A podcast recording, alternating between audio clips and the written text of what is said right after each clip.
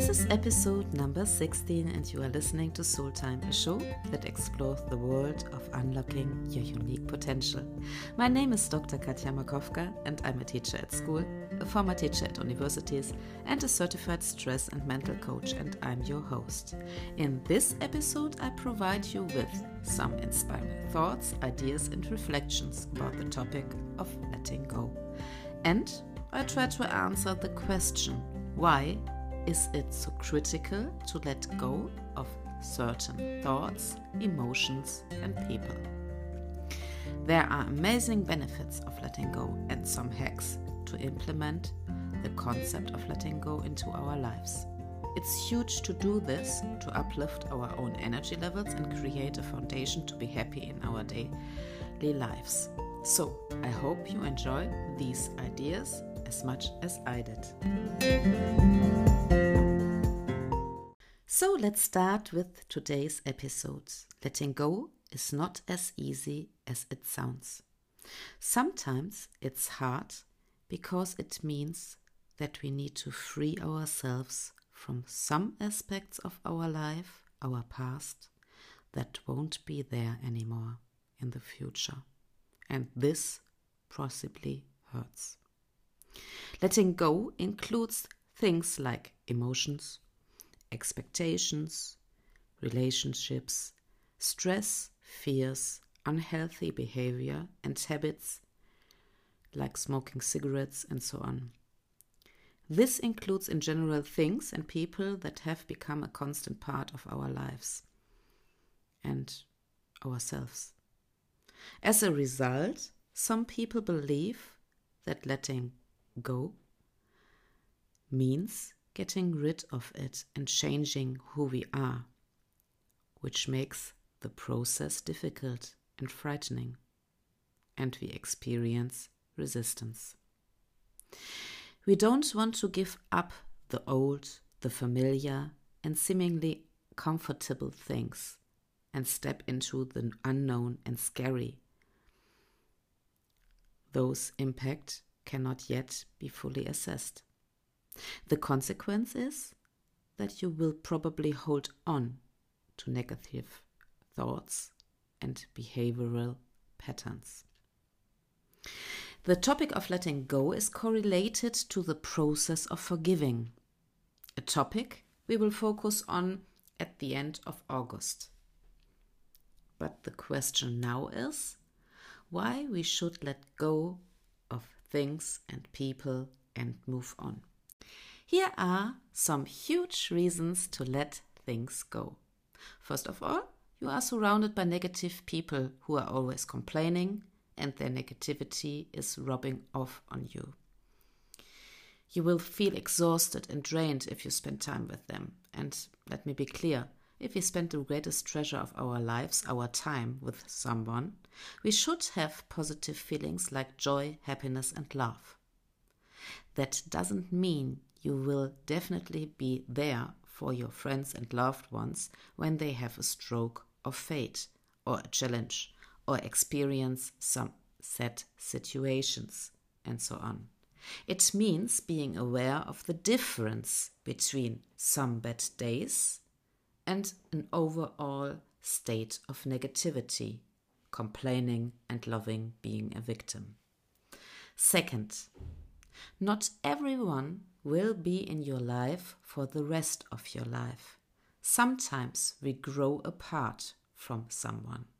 Such situations are set, but to constantly try to fix such situations doesn't make sense, and that doesn't mean we don't value our time in the past with them. But it doesn't make sense to lose ourselves or our path to please someone else. Next one. You are not happy in your life and with your current circumstances. You probably don't like your job, the town or house you live in, your fitness, or something else. If you feel this way, you have the choice to change this. There are always options and solutions. In most cases, our comfort zone is stopping us from taking the next steps. And sometimes we are comfortable with being in a negative state of mind. It's up to us to make our happiness a priority. Next one. Perhaps your fear is holding you back, the fear of the unknown. And you are not alone with this feeling. We all experience the fear of leaving our comfort zone from time to time. But nobody will come and save you. Nobody will change your life. It's up to you if you would love to have another outcome. And sometimes the thoughts of our past hold us back. This can be done in two different ways. First, we want to have our time back. Everything was beautiful. Or second, we are holding a grudge. But let me be clear in both cases, the past is gone. It's a waste of time and effort to worry about the past. We are in the now, and the past will never come back. We only live today. It can be hurtful to hear this, but it's also a chance to build a bright and beautiful future. We are responsible for creating the life we want to have. We are responsible for our happiness. And last one, you have changed your attitude, your interest, your goals, your needs. In most cases, we have to adjust and change our environment to be in alignment with our own needs, values, and goals. But which tools, steps, and thoughts can help us to let things, thoughts, and people go? The first step of letting go is to be aware of our feelings, to reflect on a daily basis, and to acknowledge a situation as it is. Letting go is letting go of our expectations and control. It's asking ourselves three main questions Can I change this situation? Can I accept this situation? Do I have to leave this situation? The process of letting go includes letting go of our expectations and overcoming the urge to be right. It's moving forward in acceptance of what happened and what is. And let me be clear this isn't easy at all, and not only a one time action. We have to do it over and over again. There are lots of situations like this in our lives. With each step we take in this direction, it gets easier. A big part of this process is allowing our emotions to flow through our bodies. Our feelings are valid, and if we take time to recognize our emotions, give them space, and don't suppress them, they flow and only stay for 90 seconds, according to Harvard brain scientist Dr. Jill Bolte Taylor. After this amount of time, we are re stimulating this emotion through our thoughts, which means we choose to stay in that emotional state of mind. Second, by being aware of this and practicing relaxation techniques and journaling, we can calm our minds. It's our decision to integrate healthy, encouraging habits into our lives. This includes practicing mindfulness strategies, becoming aware of our self talk, strengthening our self compassion, and using uplifting affirmations or other mindfulness techniques that are good for ourselves and a good fit for ourselves.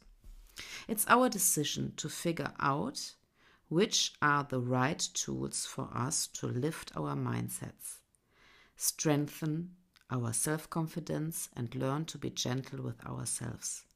Not each technique is the right fit for everyone, but doing nothing isn't the right choice at all.